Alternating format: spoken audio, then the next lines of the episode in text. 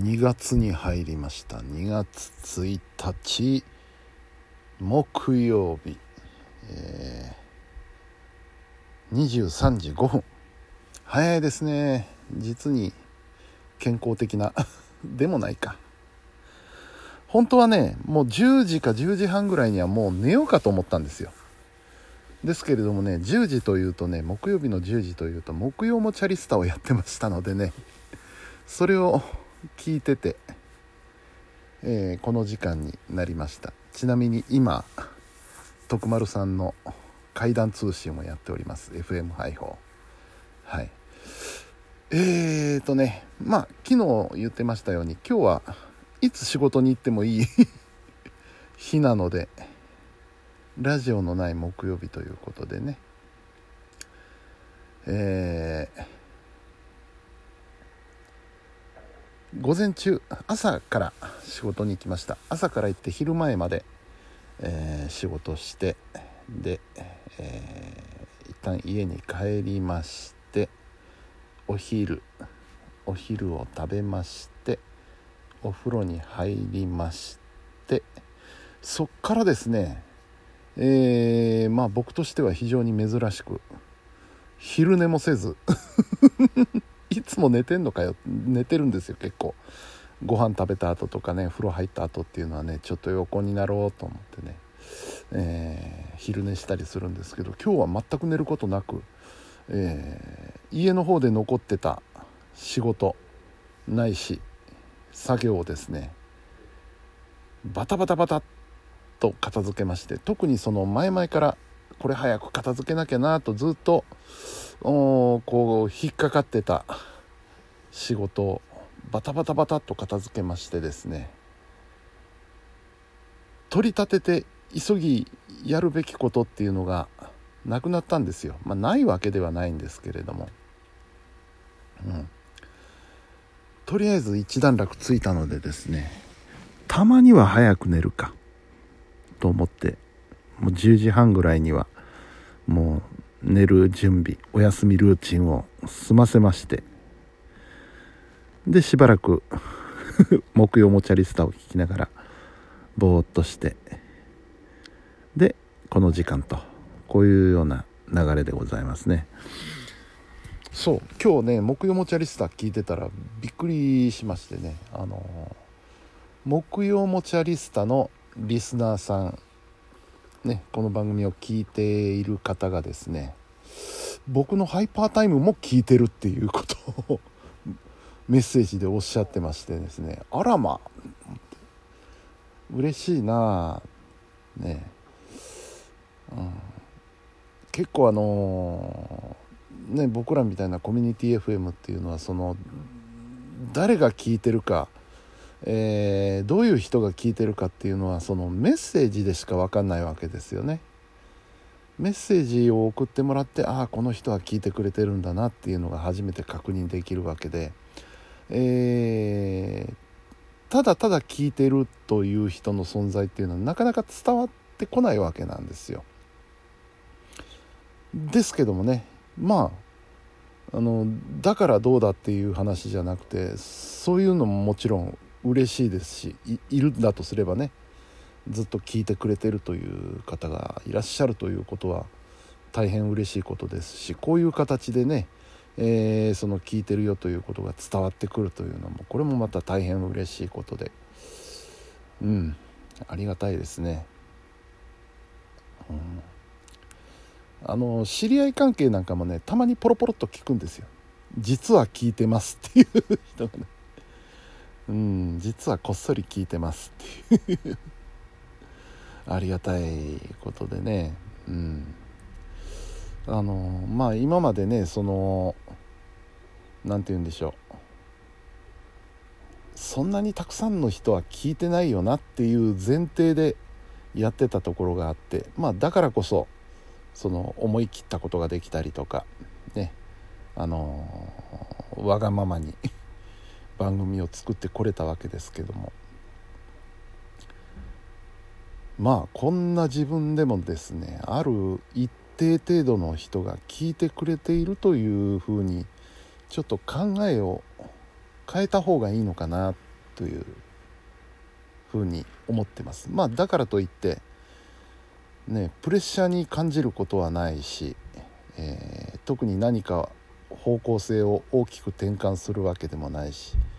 何て言うんでしょうその心構え的な部分でねあのある程度の人が聞いてくれてるんだからあの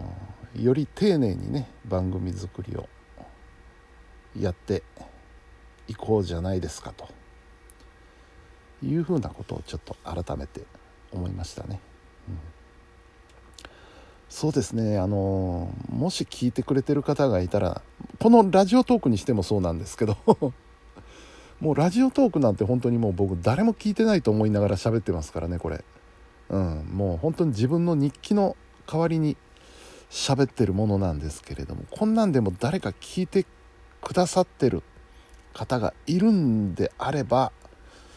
何らかのリアクションをいただけると非常に嬉しいですね。うん。聞いてるだけでもいいですしあるいはもう批判的な内容でもいいですし何やってんだお前みたいな。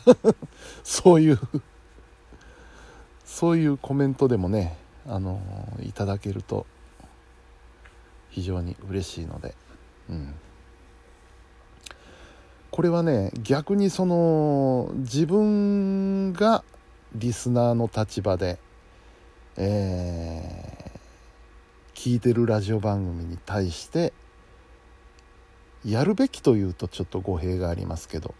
やった方がいいかなっていう風なあのところにもつながってるんですよね。うん、あのやっぱり人間はね人間という生き物はあのリアクションを栄養にして生きてる生き物だと思いますんでね。うん、何かこうこちらが起こしたアクションに対して反応があるっていうのはねそうやってまあ、コミュニケーションというか意思の疎通をね行って、えー、それを確認することで、えー、生きがいを見つける生き物だと思いますので、